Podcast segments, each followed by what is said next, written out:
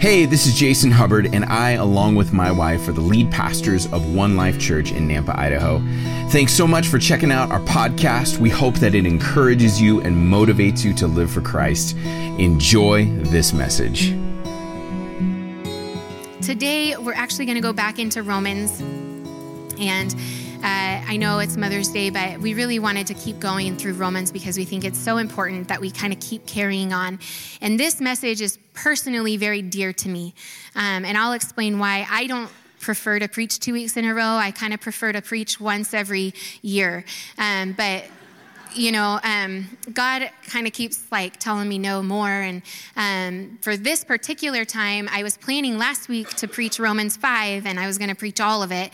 And then as I went through, I was like, you can't do that. That's a lot. Um, and I would be like, you know, word vomiting on you. so um, I told Jason that I need to preach this this weekend. And um, I really felt that in my heart because this is so near and dear to me. And, uh, basically, I want to kind of give a little bit of my testimony and then we're going to dive into what Romans says. So, as a teenager, I had grown up in a, in a home where we went to church and I actually really knew God. I had asked Jesus to be my Savior. I had actually been baptized twice because I didn't feel like the first time I did it when I was six was enough. So I did it again when I was like 10 um, or 11. And I really loved Jesus. I actually felt like I was going to be a pastor one day. I felt that call on my life.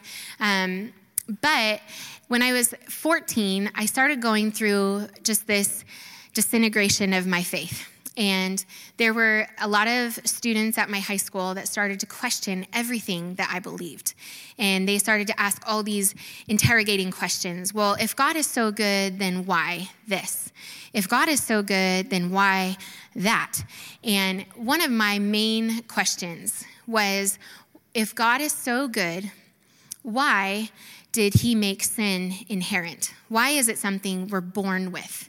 Because he could have just given us all this opportunity to make our own decision and not made it something that got passed down from Adam to person to person and just multiplied throughout the earth. Why would he, if he's so loving, why wouldn't he give me the choice? Why do I have to be born with this? And I could not get an answer. And you know, I think that in church, we should be a little more honest about our questions because the questions are valid and there's answers in the Word of God. And what I didn't get when I was 14, I got later when I was 20. And so I want to communicate that with you guys today because this question right here, this one alone, is probably what completely ripped my heart away from God. I, I was, um, I had friends that were like sin was so entrenched in them and they were so um, angry at god that, that that that sin was there and they couldn't like figure it out. And it made me just go well he can't he probably isn't that good then. He just like gave up on all of us with adam. So why did he do that? Um, and i really tried asking these questions and I couldn't, I don't know if it was that I couldn't receive it or if it was that the other, the people I was asking didn't know the answer. I'm not totally sure, but I didn't get the answers I was looking for. So I walked away from God for a good five years. I, I truly, um, when Paul says, I'm the worst of the worst, that's how I feel about that season of my life. Um, because I just turned completely from him. And I decided he wasn't worth following at all for any reason. And I just didn't know his deep love for us.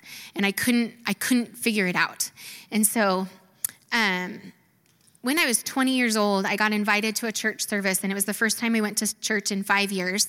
And uh, the pastor um, preached a message that that totally transformed my life, and and I can explain that a different time. That's not really the point of this one, but three months later, I found myself at Bible college. And you have to know that if a question leads you away from God, um, if you don't have the answer to it, it's going to still be there even when you come back to Him and decide that you're going to follow Him. So, deep in my heart and like I would say like deep in my soul, I was wrestling with God still. Just this goodness, but is he really good because he made us all sinful. Like he just, he cursed everybody because of Adam. And why would he do that? Why would he make it so that I have to wrestle against sin? And I, I was putting all the blame on him. And um, so I sat in Romans class at PBC at Portland Bible College, um, which Jason's dad actually teaches. And this is long before Jason and I got together. But um, I was sitting in the class one day, and his dad started um, teaching us on Romans 5. And something in me clicked. And I said, Oh my word, that's that's the answer. That's the answer. And I went on to go and sob in his dad's office for about three hours. Literally sitting across the desk from his dad, asking all the questions I could possibly ask, and, and just sobbing the whole time, realizing how much God loved me and loved the human race. Like there's nothing that, that he, there's no one that he doesn't truly love with, with all that he has. And having that revelation transformed me. And I hope that I can somehow communicate this in the way that it changed me. Um, I'm I just really pray that God would be able to give me the grace to be able to communicate it because I believe that it can be transformative for us as a church in the sense of knowing the answer to this question helps us answer those that are coming in and finding Jesus for the first time because they're going to come in with questions. And I believe that our church is not called to reach people, just people who are already in church, but people who are not, they don't walk with God. They don't know Jesus. They never met him before. That's what our church is called to. So we have to have answers to these questions. We have to be able to, to say, actually, you know what? Let's go to Romans. I know where that's at. I can help you. I can impart this to you. I can show you in the Word of God what it says. And uh, so we're going to start in Romans 5, verse 12. It says, Therefore, just as sin entered the world through one man, and death through sin, in this way death spread to all men because all sinned. So we see at this, the very beginning of this verse here that all are born in sin and sentenced to death through Adam. So we've already talked about that. I've already kind of belabored that, but we are born into a world without the presence of God with us. We just we don't have the Shekinah glory with us when we're born because we're born in sin the intimate relationship with God was so broken and it's and we've become confused and lonely. We are alone without Jesus. He passed uh, Adam has passed his rebellious spirit on to his children so that in each of us sin reigns and we are enslaved. That's what happens. We're enslaved to sin from the moment we're born. It's not like we develop this over time. It's truly we are enslaved and bound to sin from the moment we're born. The rebellion has infected the very flesh of our bodies, so we die. We end up dying at some point, not upon birth, but you know, we all, I think we all know that at some point we die. Um, if you have questions on that, ask Jason. Um, um, so we all are, are put into this bondage, this enslavement to sin because of what Adam did. It all goes back, to, you know, where, where it's passed down, it's inherited. We're all inheriting sin. Then um, I want to define sin actually. So, sin defined, because there, in this next section that I'm going to read, uh, Paul uses three different words for sin. There are three different Greek words that he actually uses for sin. So I want to define those three words for us before we read the passage so you can listen for them. Um, the first one is translated as sin, and it's the Greek word ham- hamartia. And I should have looked up how to say that, but it basically means an inward disposition of rebellion against God arising out of an exaltation of self. I'm going to say that one more time. It's an inward disposition of rebellion against God arising out of an exaltation of self. So we want to exalt ourselves naturally and we don't want to follow God. We want to rebel against Him. That's what our flesh, our bodies would be inclined to do. That's what that word sin is. The second word is transgressions. It's the Greek word parabasis and it means a willful violation of a known law. So, transgression wouldn't have been something they would have had in the Bible prior to the law of Moses, because the law came, and a transgression is when you willfully go against the law. And then the last one is misstep, and they don't actually translate it to misstep very much. I think they translate it to sin in the version that I used, but um, it's the word paraptoma and it's in verse 16. So um, when I get there, if you're reading along with us, you can look for verse 16 when it uses the word sin. That's what this one is, and it's a false step or a deviation from truth. So it's like making a, a misstep and going towards falsehood, not towards truth. Okay? So I'm going to read Romans 5, 12 through 18. And um, actually, no, it's not 12 through 18. I canceled out part of that. So it's probably like 13 or 14. Um, it should be on the screens though. But the gift of God is not like the trespass. For if by the one man's trespass the many died, how much more have the grace of God and the gift overflowed to the many by the grace of one man, Jesus Christ? The gift is not like the one man's sin, because from one sin came the judgment, resulting in condemnation. But from many trespasses came the gift, resulting in justification. Since by one man's trespass, death reigned through that one man, and this is the key for us how much more will those who receive the overflow and grace and the gift of righteousness reign in life through the one man, Jesus Christ? So then, as through one trespass there is condemnation for everyone, so also through one righteous act there is life giving justification for everyone. Yes, thank you, God. What I realized in that class at PBC that day was that it was by His grace and mercy that He made sin inherent. Because if by one man we sin, by one man we're saved. Praise God. Because he didn't have to send a billion sacrifices, he sent one, and it was his own son, and it made atonement for all. And anyone that would turn to him, he made atonement for them. He said, You know what? I'm going to condemn all so that I can save all. I want to I want to condemn everyone because if I make it inherent, everyone's going to be born into this and then I can in my grace and my mercy offer to everyone this grace. Now, there is there is a distinction here. The the one is genetic. It's passed down no matter what. And then with Jesus, it's not automatic. It's not passed down genetically physically, it's actually a spiritual descendant. So you have to access it by faith. It's not, you don't become Jesus' descendant just because Jesus died on the cross. You have to become his descendant because you believe by faith. So that's the distinction. Does that make sense to everyone? Adam passed on a rebellious spirit to his physical descendants, but Christ passed on his own righteousness to his spiritual descendants. It's a beautiful truth for us, and we can, we can trust him because of this.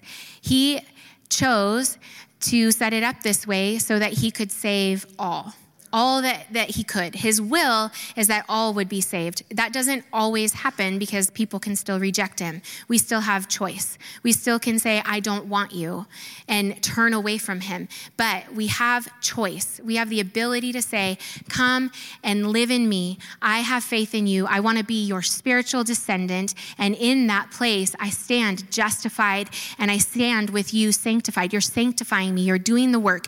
You're making me clean. You're making me whole. And so uh, that is what Jesus did for us the gift of righteousness for those who believe. Jesus' one righteous act is unlike Adam's. Oh, I think I actually already did that part. Sorry. I moved it down and I was like, I preached that already. Um, another great question that I had um, as I was kind of processing was why would God give the law? Like, if it's going to bring trespass, why would he give the law? What would be the point of having the law if he knows it's going to be bring trespass? So we're going to read um, verses 20 through 21 and then talk about what the law does. Now the law came in to increase the trespass. Oh my gosh. So God brought the law to increase the trespass? But where sin increased, grace abounded all the more. So that as sin reigned in death, grace also might reign through the righteousness leading to eternal life through Jesus Christ our Lord. So, what the law does, it turns our missteps, our ignorant mistakes, into trans- transgressions, that is, deliberate disobedience, and increases our guilt. So, the law actually comes and increases guilt and makes us so aware that we are misstepping, we are not doing what God wanted. It actually stirs rebellion because think about it when somebody says, Don't do that, what do you want to do? Let's all be honest. we want to do it. When somebody says you you shouldn't do that, it's like, "Oh, but can I just can I try a little bit?" No. Um, it exposes the rebellion, the pride and selfishness in our hearts so that we can recognize that we need God's grace. Before this, people only had their conscience and the, the witness of creation to show them what was right and wrong before the law came to the Israelites. But once the law of Moses arrived, those who heard it were forced to make a decision Will I obey the Lord or not? Will I follow him or will I not? So knowledge increased their moral accountability. All of a sudden, they're, they're accountable to the law. They're accountable and they can see. Sin becomes obvious instead of undetected. Ignorance becomes deliberate sin. This was exactly the result God desired and, he, and why he sent the law in the first place. He wanted humans to see their lives from his perspective. He wanted to show us how much sin and rebellion is actually present. It's not to shame us, but to show us how desperately we need his mercy. Without the law, we have no idea how much we need him. Because on paper, I'm doing a great job. Look at me. I'm doing so good. I live well. I do well. But then the law comes and it reveals to me that I am in transgression. All the undetected things I was doing before are now right in my face like a mirror. And I can see clearly I am I am a mess. And without his mercy, I am done for. It came so that we could know how desperately we need him. So, what does this mean for us and this war within us? That we, as Christians, we have the Holy Spirit living in us, helping us to learn to live righteously, but we still live in these fleshly bodies that still desire and, and are anchored towards sin. They like want to like make us rebel. So we need to learn to walk in the spirit. We need to learn how to fall and, and, and walk in the spirit and learn how to hear his voice and then allow him to transform us. So let's get, look, let's look first at how God made us.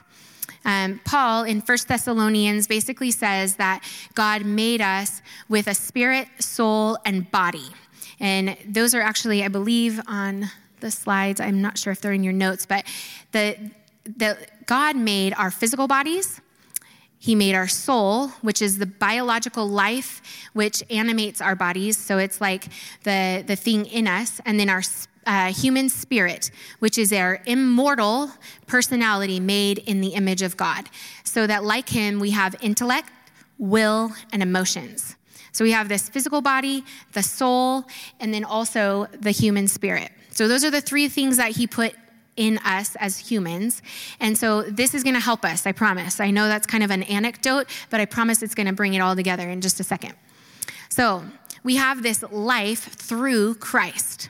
What God has done by sentencing his son to the cross and raising him from the dead rescues us in each of these three areas. He rescues us judicially. We are now found innocent in God's eyes. We no longer are found to be guilty of sin.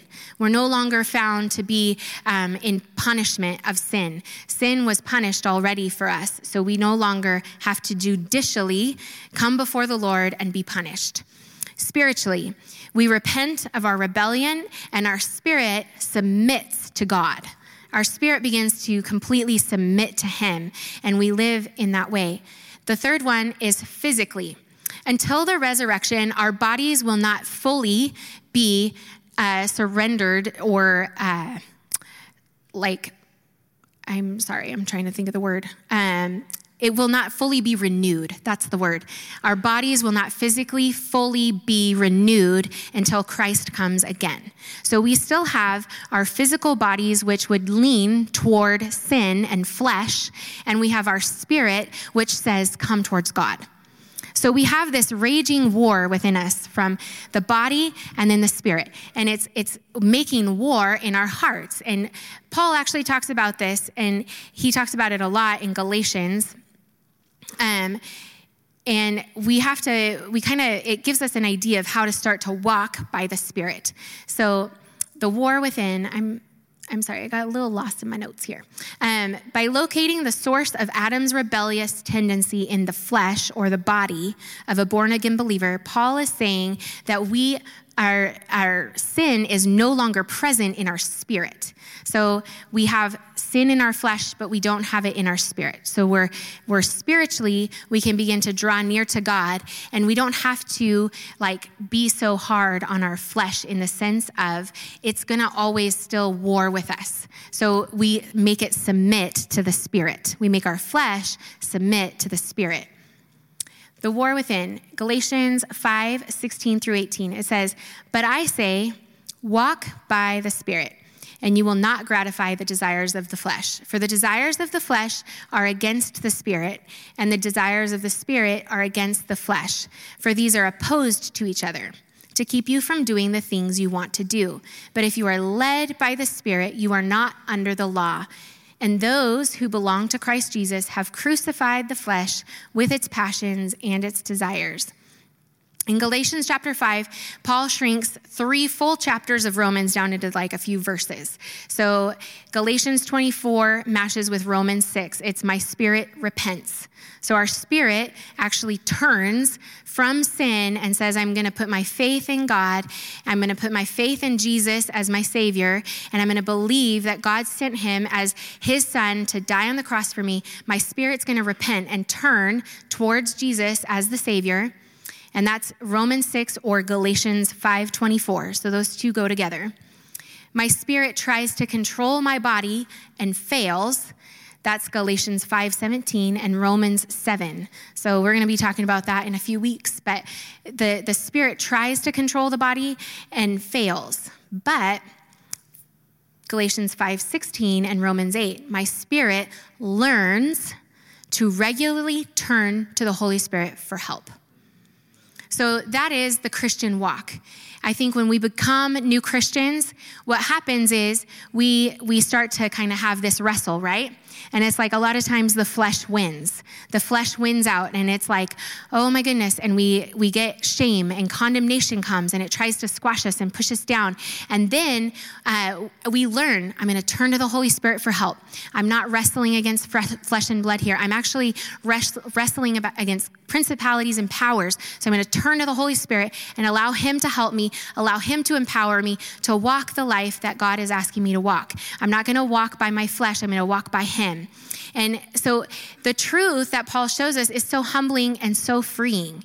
It's humbling to realize that our best intentions were always going to be sinful.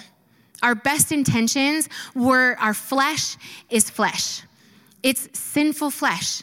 And we won't see a renewed body, a regenerated body until we, we meet Christ when he comes. But what we do have is the Holy Spirit in us. And as we turn to him every time, we make it practice. We go, you know what? I fell down. I'm going to get up and I'm going to turn to you. I made a misstep. I started following a non truth. I, I started believing a lie. I'm going to I'm going to make an intentional decision to turn to the Holy Spirit. And as we grow in our Christian walk, hopefully we'll be faster and faster and faster at doing that. The law doesn't come to condemn, it comes to expose our great need for Him. It's not meant to push us down and make us condemned and feel shame and guilt and condemnation. It's actually there to help us go, I need you so much. There's no way I can do this on my own. I am a complete mess without you. But praise God, He sent His Son. Praise God, He gave us a way out. Praise God, He didn't leave us in our sin and our shame and our guilt and condemnation, but He actually came and He said, Hey, I love you. Come to me. Come to me. Don't keep trying to do this on your own.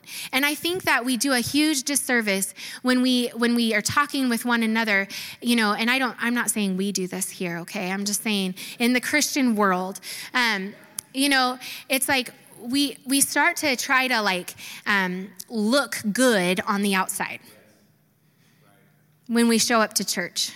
I'm going to look pretty. I'm going to look like everything's cool. But at home, um, I don't feel Christ filled. I don't feel Holy Spirit led. I feel like garbage and I treat everybody like garbage because that's how I feel. And we have this thing going on. And what the invitation is, is hey, if that's where you're at, if it's try to look pretty on Sunday and have it all together on Sunday, here's the invitation. You don't have to do that. You don't have to do that. We actually have a, a God that wants to help you. He doesn't just save you, but He wants to walk with you by the Spirit and enable you, empower you to do things that you naturally cannot do. I think about some of the things that I walked out of when I first got saved. I, I was in a sorority, I was the vice president of the sorority at the time, and you can just imagine what was happening in my life, okay? Um, I'll just let you dream up whatever you want. Um, but I truly, um, I remember this wrestle, this great wrestle in my flesh of like, but this is the way I've been living. And I kind of desire to keep living that way. But as I went, every party I went to, it felt more and more empty. Not because of what I was doing, not because I suddenly was like so awesome and good. No, it was the Spirit at work in me. The Spirit was saying, Ellie, I have so much more for you. You don't have to go get drunk and drink until you can't remember anymore. You can just like come to me and let me deal with all those feelings that you have of rejection and hurt and pain. You can bring them to me because I am good and I will heal you and I will make you whole. And that's the offer of the Lord. The transgressions are there, but they, they, they show us that He's willing to help us. He loves you so much and He has so much for you. And as you turn to Him and ask for help, He will send His Spirit to help you. And we can be overcomers in all those areas. And you know, there, there is this wrestle, but I believe that God wants to empower his people through the power of the Holy Spirit to overcome the flesh, to walk by the Spirit and not by the flesh. And we can do that as a church. We can begin to walk in that way. When there's a misstep, don't keep misstepping because you're afraid of the wrath of God. Remember from last week, we are standing in justification. We don't have to worry about that. So we know we're justified, so we can immediately turn to Him and trust that He loves us and His grace is there. But we need to repent. We need to turn to Him and ask Him for help. Did this did this make sense to anybody? Helpful? Okay. Um, I want to make an opportunity if you are here and you have never actually like turned your life to God. You've never said, Jesus, come and be my personal Lord and Savior.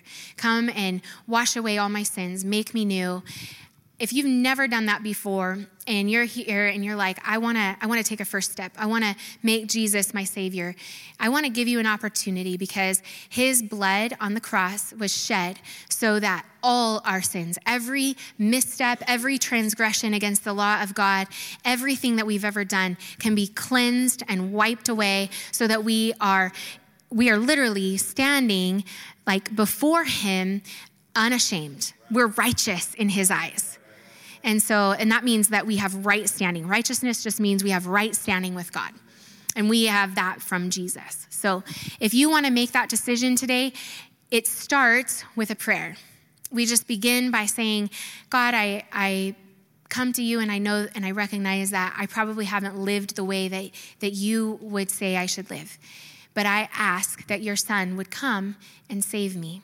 And cleanse me. And so we're going to pray a prayer together. And, and I would just invite you, pray that prayer with us. We all pray in here together.